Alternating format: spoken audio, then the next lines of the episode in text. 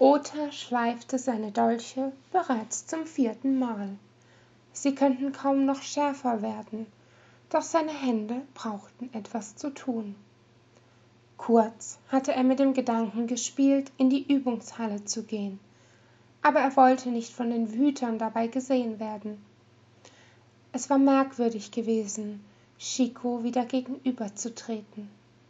Eigentlich war er nur wenige Tage fort gewesen, und sie hatte sich bereits den Respekt der Ordensmitglieder erkämpft. Dabei sollte ausgerechnet ihn diese Tatsache gar nicht verwundern. Immerhin hatte sie ihn auch innerhalb kürzester Zeit für sich eingenommen. Hatte Herr Enderal wegen ihr nicht verlassen können? Selbst wenn die bevorstehende Mission war mit ihrem Ziel eine absolute Ironie des Schicksals und sollte ihm nur erneut vor Augen führen, was er eigentlich war.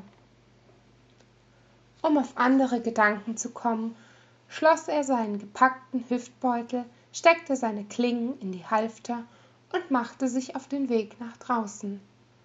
Da versperrte ihm plötzlich eine Gestalt den Weg. Es war Saiketsu, die offenkundig wütend keifte. Ich warne euch, Daltayo, wenn ihr zulasst, dass Chico irgendein Leid geschieht, verspreche ich euch, vergesse ich für einen Moment meinen Eid. Es ist mir vollkommen egal, ob ihr ein Söldner seid oder ein Hüter wäret. Wagt es nicht, sie noch einmal zu verletzen. Damit ließ sie ihn sprachlos stehen.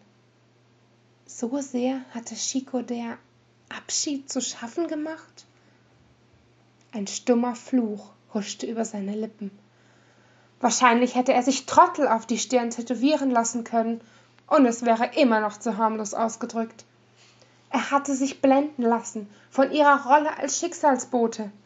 Natürlich gab sie sich stark, die Zukunft Winds lastete auf ihren Schultern, und er verließ sie so mir nichts, dir nichts.